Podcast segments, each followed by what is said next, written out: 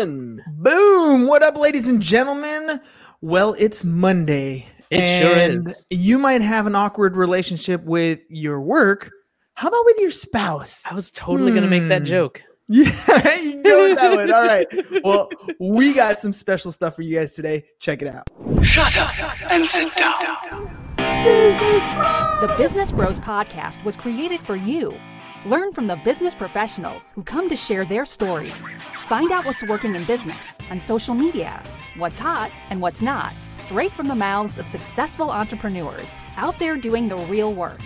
And now, welcome to another episode of Business Bros. All right. It is that time. So, uh, Anita, I forgot to tell you during the pregame, James also randomly drops in uh, movie quotes. Have a nice day. Video clips. You ever see those? It's just uh, what we do on the show. But James, go ahead. We drop have fun. the fire intro. Here it goes. All right. Well, welcome back, ladies and gentlemen. Another awesome week, ready to rock and roll with the Business Bros Pod. We're so excited to be back here today, and do we have an exciting show for you? Our guest today is a licensed therapist with over 25 years of clinical experience. Throughout her career, she's found great success in helping individuals, couples, and families discover deep, long lasting resolutions and live the life they've always wanted. Perhaps most uniquely, our guest is a trilingual professional and offers her services in English, French, and Hindi. Our mm-hmm. guest has learned that through exploration, understanding, and action, we can learn to be the best version of ourselves and build healthy relationships with others. We're so excited. Did I say that before? I think I did. We're so excited to have an incredible guest on our show today, and we're anxious to learn more about her. Give a warm, warm welcome to, and get ready to shoot your questions to Ask Anita Astley.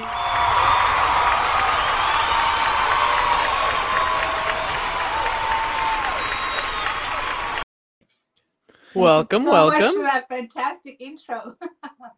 Well, that's just uh, that's just how we roll. We like to have a little fun with our with our show. So, since we have the capability, you might as well get it, right? That's right. Let's get it on. Go ahead. So, Anita, let's uh, let's jump into this. You are a licensed therapist. Why therapy? What you what sparked your interest to get into that field? Okay, well, that's a loaded question. Okay, I think I have you guys are.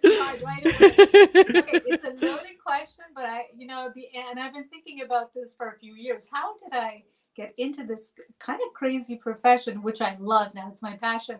I think I was always a therapist. I'm the middle child in my family, and my mom used to come to me with all her issues, and then my brothers would come to me. I think I was trained as a therapist at a young age. So now, and my dad used to say to me, because I would always push the envelope. I would always ask questions, and he would say, "Oh my God, you're such a shit disturber, always asking these annoying questions and challenging me." And so I think, okay, I was always a shit disturber. Now I just get paid to disturb people's shit. and I naturally fell into it, groomed uh, for it by my family and then my friends too. So, but I love it now. I've been doing it for, like you said, 25 years. I wouldn't do anything different. So you Nice. must have come across some bizarre situations. How do you Yes. keep your cool when you come across some stuff? Like you can, I mean, I, I've seen your your show uh, that you do on Instagram, uh, and you, I mean, you've done stuff that people would just drop jaw when the type of subject comes uh, comes aboard, right? Like, but these are things that people are thinking about. Of So how, how do you kind of keep your cool or or decide, you know, what's normal, not normal, and you know, this, Well- you know, it's kind of I I'd get kind of awkward, I guess, on certain certain topics. but- right now. It's okay. Right? It's But all you- relative, you- right? Yeah, it is all relative. But you keep your cool. I'm, I'm try, I try to, but you know, I'm trained. I've been doing this for a long time. Keeping my cool is part of it. But I do lose my shit sometimes with my patients because I try to keep it real. You know, as you guys see me here, this is my personality. This is who I am in session. Of course, there's different guidelines and different rules that I follow, but I bring my heat into it. You know, and sometimes for some people, that's way too much Anita, so it's not a good fit. And I generally say, Mhm. okay, this is not going to work out. You need to find somebody who's a little bit more, not so much in your face because I'm like that. I'm in your face because I do believe I have to do more than just sit back and listen. So probably what you're talking about is a show that I did on fetishes. and mm-hmm. everybody was like, "Oh my god, she's gonna talk about fetish!" Oh, and then I did. I talked about all kinds of fetishes, and I had so many messages to say thank you so much for talking about that because I'm so embarrassed. I'm so ashamed, and I've never told anybody but you so I think, okay, it's a pr- place of privilege that I have to listen to these stories in, my office and also on IG Live, even though my page is not a therapy page. I just, you know, make it fun, share my life stories, but I do have expert opinion and advice that I do dish out when people ask me. Of course, I keep it all anonymous, right? Um, but so, yeah, I touch those subjects because people are embarrassed, especially sex. They're so embarrassed to talk about sex, but guess what? Most of us are having sex right? And if it's not working out, how, what are we going to do with it? Nobody wants to talk about it, even in sessions. Couples are so embarrassed. So as soon as I ask them that question, how often or is there an issue? Everybody's eye contact. like, hey, we are in session here. We can, you know, you lose eye contact very quickly. But it is something that they want to talk about. They just need somebody to kind of press that button and say, and provide the environment to say, you know, guys, it's okay. We can talk about this. Everything is open book over here. Let's talk about it. There are a lot of Love it. stereotypes when it comes to how men talk about sex and how women talk about sex. Absolutely. When you sit down with a couple in the in that like a therapy mode, um, how does that stereotype play out? Does it still play out in private the way we talk about it in public? Or do they have the shame eyes that tend to, you know, go away and like not Well, want to talk about things? I think initially they're embarrassed, and you know everybody comes in differently. Some people are just very open; they walk in, and you know everything within like five, ten minutes of their sex life. Where other people, you know, I'm always surprised at when I ask them certain questions, even after six months to a year, they're still very. Uh, they're very prudish about it, don't want to talk about it, and I have to do a little bit more poking and prodding and normalizing. But that goes back to you know how you were brought up with sex. If it was a taboo, like in my family, I'm Indian nobody talked about sex. It's like if it didn't exist, right? But it's amazing that I'm so open. I think I went in the opposite direction. But yeah, it depends on how your parents were. If your parents talked to you about sex and it was an open environment, you're going to be able to talk about it more. But you know, the generation sometimes that I'm working with an older generation and the younger are very different. Well, okay, so you know, it is an awkward conversation to have, right? I have a 10 and an 11 year old, and my 11 year old, I mean, she's about to get into the whole becoming a woman stage. Yeah. And I had this conversation with my wife about different things that we should talk about with the kids. Because, you know, when I was growing up, and, and, and, you know, James can attest to this, like being able to find even things like porn or anything like that was a mission as a kid. Like it didn't, it wasn't easily obtained. Now But today- Yeah, it's so easy. So having a discussion with your, you know, having a discussion with your kid, like for me, it's a, a, a little bit easier. For my spouse, it's not as easy to be as forthcoming with with the kids. yeah. How did how did uh, when you when you sit down with a couple and they're talking about that in relationship to what they talk about with their children?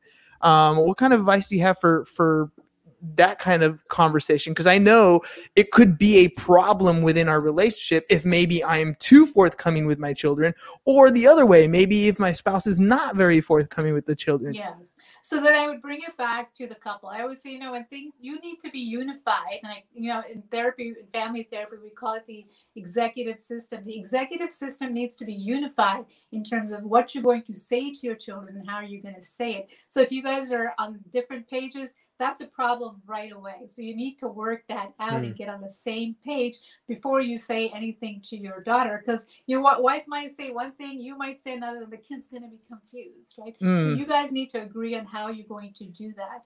Uh, the other thing is you need to use the proper language. People are afraid. It's a vagina. It's a penis. We can say it. There's nothing. They say that pee pee or these cute little words.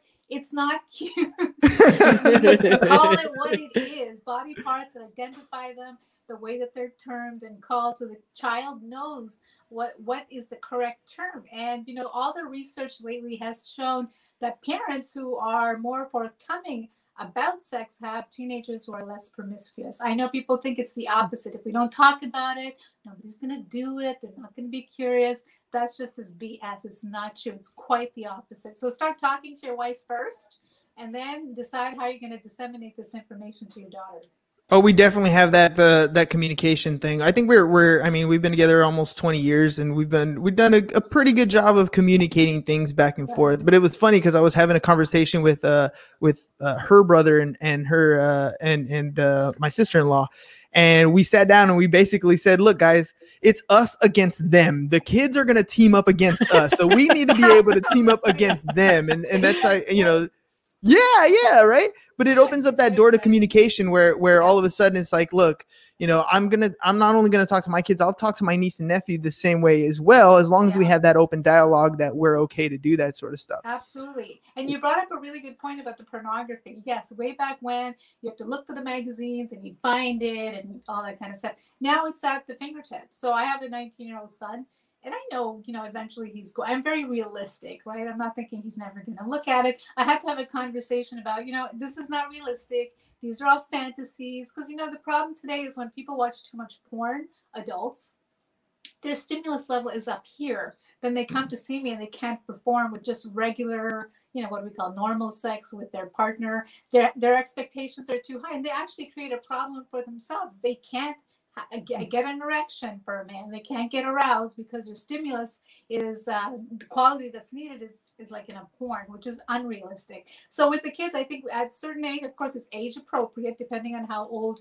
your kids are. Mine was, you know, 17, 18. So I already know he probably already looked at. Yeah.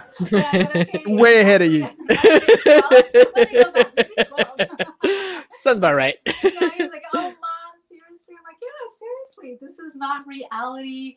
This is a movie, just like you know any movie you're gonna watch. But it's very, you know, it's sexual, and that's not how it happens in most people's lives. I'll say that. It's Oh, not- man, I- distorted reality. As you're talking about your son, I'm, I I watched this show on Netflix called Sex Education. Have you seen that show? No, but I heard about it. I have not seen it yet. so the the the the storyline of that show is the kid um he kind of becomes a sex therapist at school because his mom's a sex therapist Oh, Right. okay. and so when you're describing your son right there i could imagine all the conversations you've had behind closed doors with with clients and then all of a sudden you're like shifting your attention to him he probably feels so observed when it I'm comes take to that this relationship in your room, honey. It's okay. I don't want to know. Just take it. So how does uh, how does Anita the mom deal with uh, your son and and his relationships? Is that a conversation that you guys have often? Yes. So I assume that he's sexually active. You know, I'm completely the opposite of how my parents were. They thought, oh, no, no, you can't have sex before marriage and you can't have sex, period, ever, unless you're going to procreate. So I think I'm completely the opposite. I'm very open about it because I do believe the more I talk about it with my kids, of, co- of course, appropriate age information, uh, the less like promiscuous they're going to be and hopefully use protection, right? So I'm always an advocate of, you know, I know and I think I, I think I knew when my son became uh, sexually active, and I would just have these conversations with him, and I would literally say, you know, if you need something, here's some money to go get it because that's much better than uh, getting, you know, teenage pregnancy and getting Mhm. the disease and all that kind of stuff. Now I have a daughter that's uh, she's 17. I'm like, oh, I don't think you need to date from. So there are those biases. Yes, I have the gender biases. I'm a mom. I do, but um, she's less curious that's what I think, but who knows what goes on. But I'm, I think we need to be realistic when it comes to our children and their sexuality. I think if we try in this generation, especially because everything is at our fingertips, if we don't have the conversation, I think it's irresponsible as a parent because they're going to watch this and think, oh my God. You know, I'm going to tell you a story. This is really funny. So my daughter wanted to buy something from, you know, Dick's Sporting Goods. She's like, I'm just going to Google Dick's. And I'm like, no, don't Google Dick's.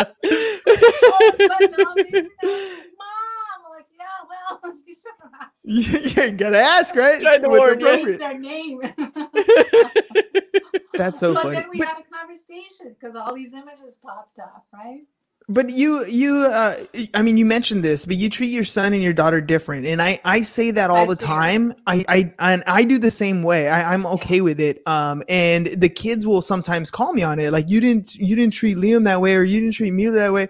And and my response is always I treat you different because you're different people. Not only because male and female, but their personality types, right? Like my my daughter is super competitive and my son he's just like you know what i'm not really about winning i want the experience i'm okay with that so i treat them as different people is that is that a, a good thing is that okay Yes, because they are different people. I mean, you're making a really good point. And uh, okay, we all have gender blind spots, right? I'm not going to sit here and say, oh, we're all equal and all that kind of stuff. No, we all have gender gender blind spots. We need to become aware of them when they're going to impact their education, you know, career choices and stereotypical roles within the family. Like if I had my daughter cleaning all the time and not my son, those kinds of things I was pretty even on. Like everybody has chores. It's not based on gender.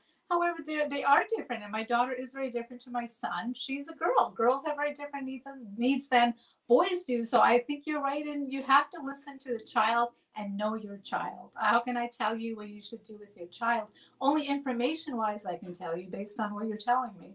But you know your kids, and they're different, and it's okay to be different. Somehow we live in the society that everybody has to be equal. They have to be the same. Absolutely not. We're not the same. We're not equal, and we have to look at the characteristics and the personalities of of your kids. Mine are completely the opposite. Mm-hmm. kind of like my me and my spouse, completely the opposite. opposite attract. yeah, they do. attract. They always do. They do. They do. Okay. Well, let me ask you about quote unquote normal. Um, you know, the wife and I, we have, uh, you know, our own exclusive relationship. Everybody has their own norms. Uh, James's relationship is a little bit different. I'll open it up if he wants to actually share about that. Uh, but how, how do I define normal? Is there a definition for normal when it comes to relationships? Well, it depends on what we're talking about. What would you say is normal? Now we have same sex partner relationships. So I mean, this word normal, uh, it's hard to answer that question because it depends on what we're talking about. What is normal? So, if we go back to the fetish show, which apparently was the most popular IG live show I did, I am gonna have to go back and check that one out. yeah, check that one out. Check it out, people. It's really good. So, the the number one question I had from my viewers was, "Is this normal?" And I'm like, okay, who am I to define what normal is? Now, of course, traditional sex, it's not normal to get aroused by the most common one is podophilia, fetish of the feet. Uh, however, it, was, it used to be considered a sexual deviation, but I don't think it's any, it's not considered a sexual deviation anymore. And normal, and you know, if you're going to ask me as a therapist, what's normal, then I would, I would have to ask you back and say, well, is it interfering with your emotional functioning, your social functioning, your vocational functioning, your relational functioning? And if the answer is no, then I'm like, okay, well, that's, I guess, normal in your relationship. It's okay. It's when things start to interfere with functionings in our lives that we need some intervention. And maybe we want to say it's not healthy and not, not so normal. I'm gonna spin off on that because I, I, and I agree with you. The normal is is a perspective thing. It's how you see it Absolutely. yourself. Yep. However, we tend to want to project our normal onto other people, right? and watching when... my IG live.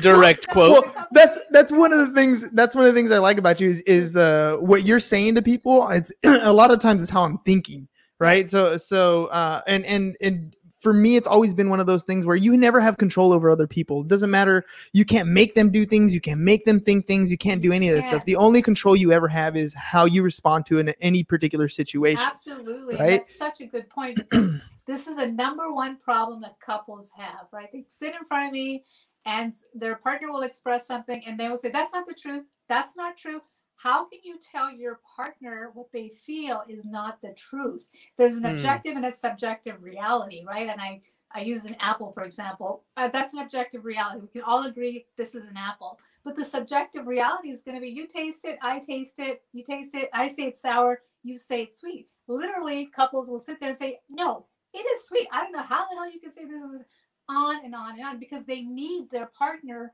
to think exactly like them, to taste the mm. apple exactly like them. That's never going to happen because, you know, we all come with different circumstances. In the past, maybe, you know, if we use the apple analogy, it's so simple. That's why I like it. Maybe I always had sweet apples on my life, and this is just a little bit tart. It's going to be very different for me because of what I bring uh, to that table, to the apple, just to make it simple. So we're bringing a whole bunch of our past stuff to the relationship we're in right now, and we use that to evaluate what our reality and what our truth is. You're right. That is one of my favorite quotes to use in my relationship. I use that all the time. Right. Uh, w- with I tr- you didn't watch that one. The dance wrong. It's not a good dance. You don't want to be stuck in that.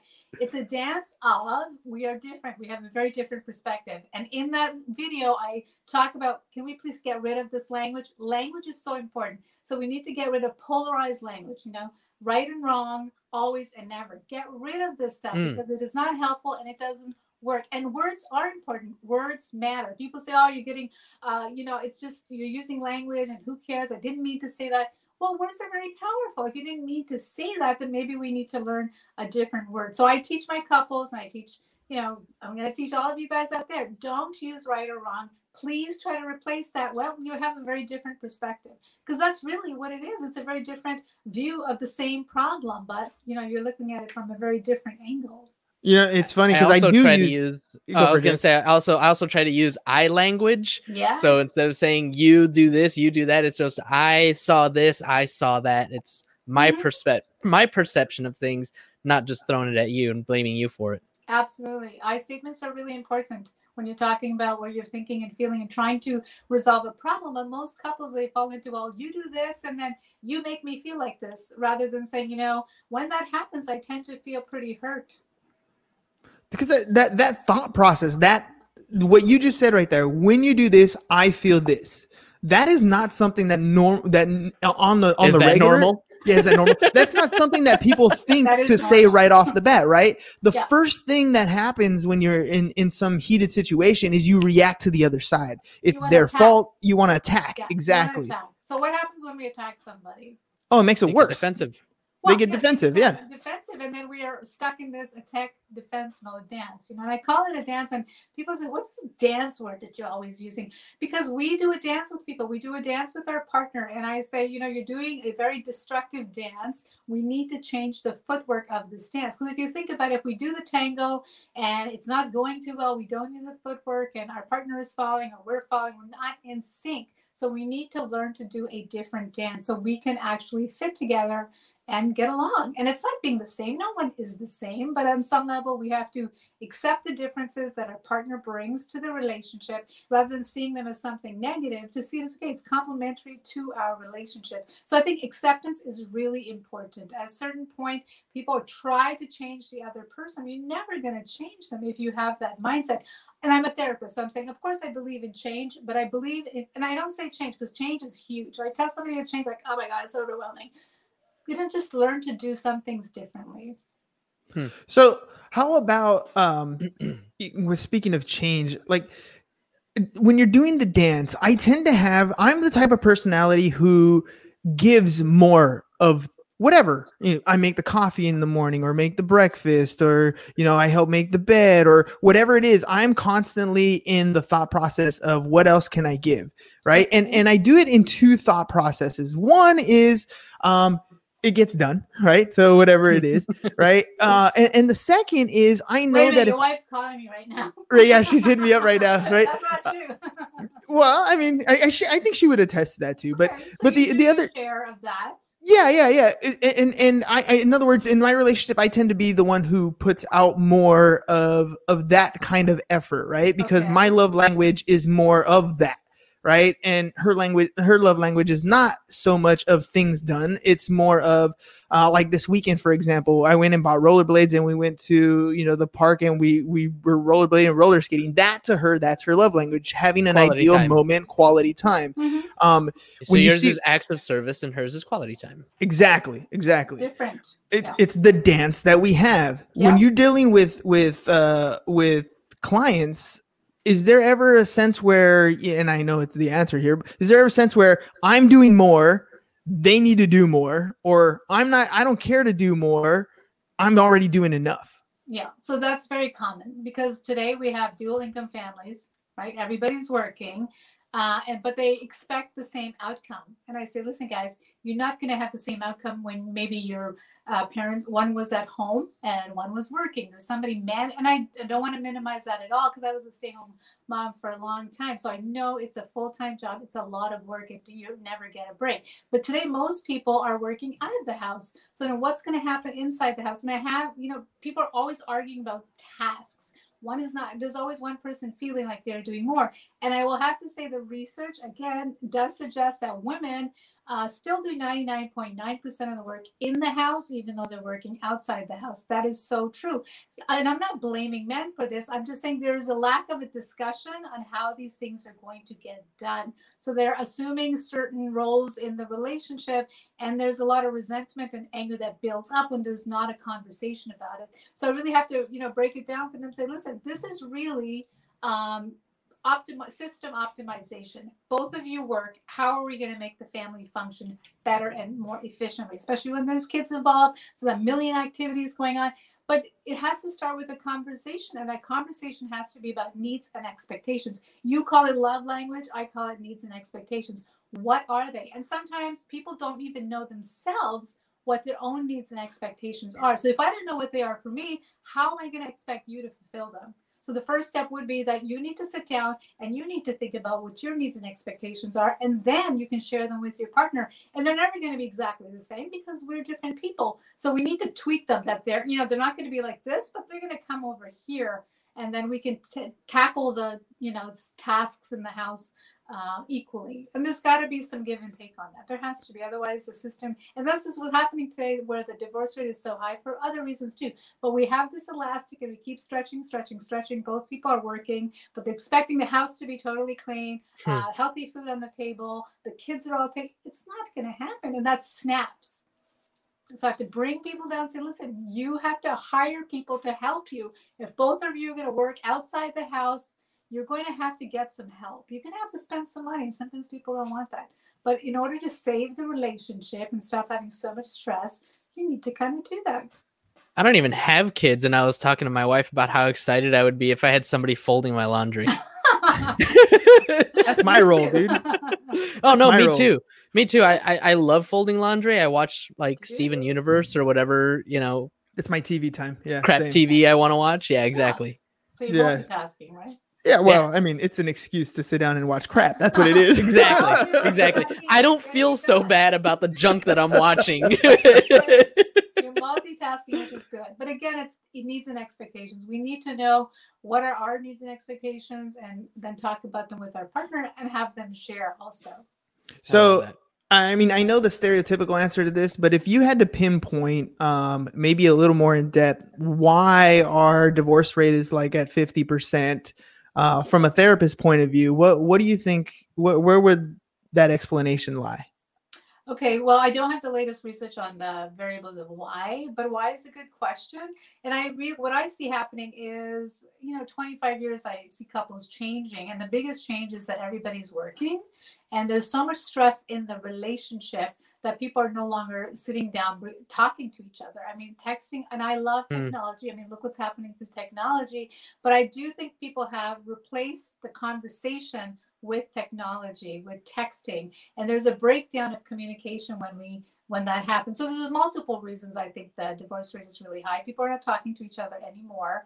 They have access to information that they didn't have before like start texting other people and that's a violation of their relationship. They're working outside the house. Both people are working outside the house. Then how are you going to manage that household? And instead of talking about it having a productive conversation um, they're fighting, constantly fighting. So imagine how do you save a marriage where you're constantly fighting and there's so much stress? It's like a balloon and it bursts. And there's infidelity, of course. And now women are at higher rates of infidelity because now they're working outside the house, so they have more opportunity if they're not happy at home. Before, you know, they were staying home. Literally, was the mailman was probably the only guy. that's, that's actually true. right? But now they're working, they have access to a lot more men, and uh, if their relationships are not going well, then that does happen. I'm not advocating that because that just creates more problems and more headaches. So there are multiple reasons for why the divorce rate is so high. But I always, you know, in my last IG live, I talked about we need to just talk. The art of com- verbal communication is lost. Mm, and that is so true. Yeah. I mean, you know, and, and I think part of it has to do with your ability to get past the uncomfortable, right? Uh, when you when you talk to somebody like you and I don't know each other other than we met today. We we go back and forth on Instagram and that sort of stuff, right? Yeah. But we don't actually know each other personally. And if we got to know each other and we hung out, there would eventually hit those awkward snags, right? Where you ask something and maybe it was inappropriate to ask, maybe it was awkward to ask or whatever. My wife gets on my case because she says, if you want an asshole, go go talk to Non. He's, so, but it really is just because I ask the questions, right? I I have something on my mind and I'll ask, and and then You're she'll like look at me like you probably shouldn't ask that, but Yeah. but I want to know. Yeah, I want to wanna know. So you want to know, but you want to also respect boundaries. So of course, it depends on the relationship and how Hmm. intimate you are with the other person. Because Mm-hmm. that sometimes it's a boundary violation, right? You have to be able Mm-hmm. to know uh, when you're pushing the boundary too much. And that is something that I did notice about you. There are times when you're you're doing your IG live and somebody asks a question or you get people I mean the comment section gets a little crazy sometimes with people, but you you do but yeah, it's okay, of course. But but what you do always notify them is hey, we got boundaries and this is this is past that boundary point. But you at least let them get to the boundary point. Yeah. And and there's no judgment in that point. How do you keep your cool like that? Like there's a lot of people who as soon as you hit the boundary, they're recourse right there. And and then all of a sudden it becomes a facebook fight or you know all of a sudden they're going back and forth. How do you maintain yourself? I think it's you know doing therapy for 25 years where probably I'm very comfortable.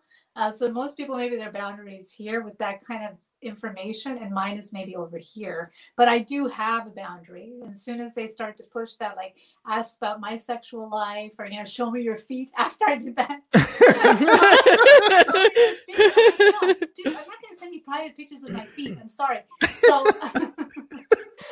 so I said, you The fetish my episode. Instagram live, I do have pictures of my feet. I didn't know it was a thing until I I did the show, and they're like, "Oh, you're teasing me with your feet." I'm like, "No, I'm now just posting pictures." And you know, maybe you get aroused from my nose ring. Am I supposed to not post my nose face anymore? So that's your issue. I always say it's not my issue. I'll keep posting what I'm posting, and people will take away different things from it.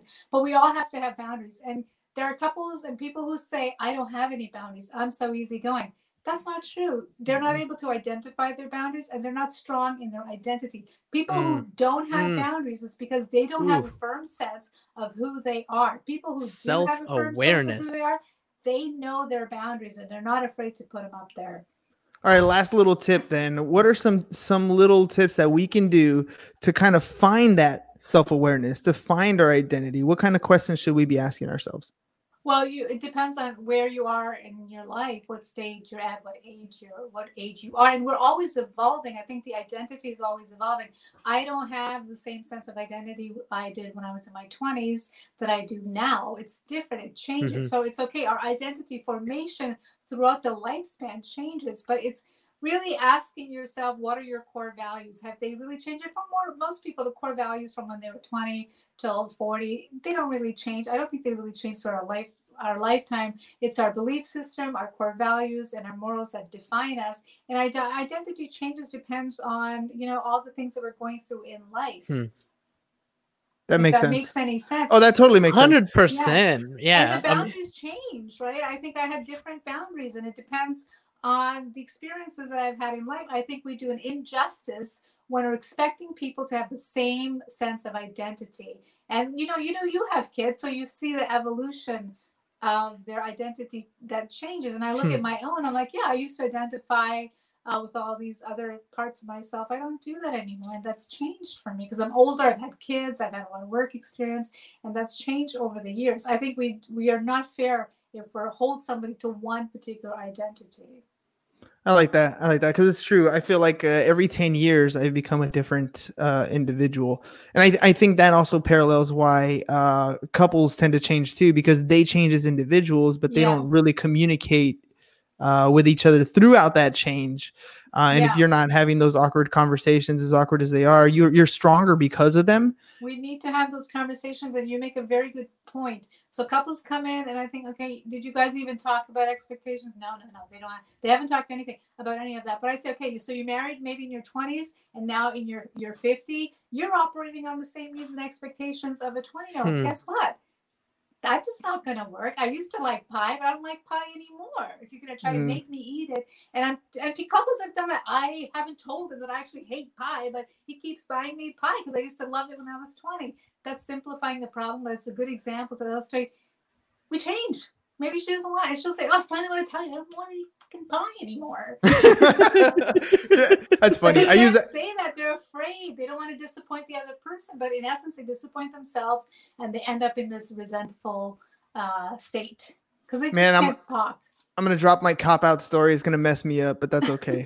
so when when the, when the wife and I were first uh, together, I would get her uh, a rose every month. So it would be one rose the first month, then two roses, then three Oh, roses, all the way right. And then after a while, she gave me this look one time, and she's like, "Why are you buying me roses? All they do is die." And I was like, "Oh, okay." And I stopped buying her flowers for like a long time. and after that, you know, we're now 20 years down the road. She's like, "Why don't you buy me flowers anymore? Because you said they die." That was a different kind of flower, but good for her for saying that. Uh, good for her. And then you listened and you thought, okay, but you know, to have a convers to go further would be to say, well, what is it that you know you appreciate at this age? Well, I've I've appreciated a lot, and I'll share this story with you, especially because you're a relationship therapist. I was reading the book called The Com- Compound Effect, and and in that book, they were talking about making small little changes in your perspective and what you do on a daily basis to enhance. Uh, well, he was talking about enhancing his relationship, and so he had this thing where he he uh, he got a journal, and he would write every day in his journal uh, something about his spouse, right? Something, some good observations, whatever. So I did the same thing. So last year, my birthday was in uh, in August. So last year in August, I started writing in a journal every night, and I would write down everything that that I saw her do, whether it was you know good, bad, indifferent, or what I appreciated about her, whatever. And and for my birthday this year, I gave it to her as a present, right? And it sounds all good and dandy, but what I tell people all the time is the process of me doing that every day is what really helped out our relationship. I just so happened that that was that I was journaling the year we went into COVID and we were stuck at home together and we, mm-hmm. you know, all the kids are are are at home with us now and all these things that we were journaling is kind of cool to look back on, but really really the process and the ability to do that it made our relationship better Yes, just because I'm taking time to appreciate her. But also, you shared it. I mean, that's the hardest part with couples. They don't want to share their private thoughts. Uh, okay, you, you have your private thoughts, and that's okay. But if they're related to the relationship and it's not working, or it's something really positive, why not tell the person? And we're very quick to point out all the things that are not working. Why not compliment each other? I like Why that. not? Why not? Right? We like to hear good things. I do. I don't know about you guys, but Always, always. Sometimes when I tell myself, I got to believe it though. That's the only difference. Anita, it's been awesome. I, I knew it was going to be Thank fun you. talking to you today. Uh, do me a favor for our listening audience. Can you tell them how they can get more information for, for you? Uh, they can go to my website, www.anitaastley.com, or go to my Instagram page, Ask Anita Astley. And I'm also on YouTube, Ask Anita Astley. Boom. And you know, when is your uh your your show, your weekly show on Instagram? My weekly show is on Thursdays at 5 p.m. Central Time.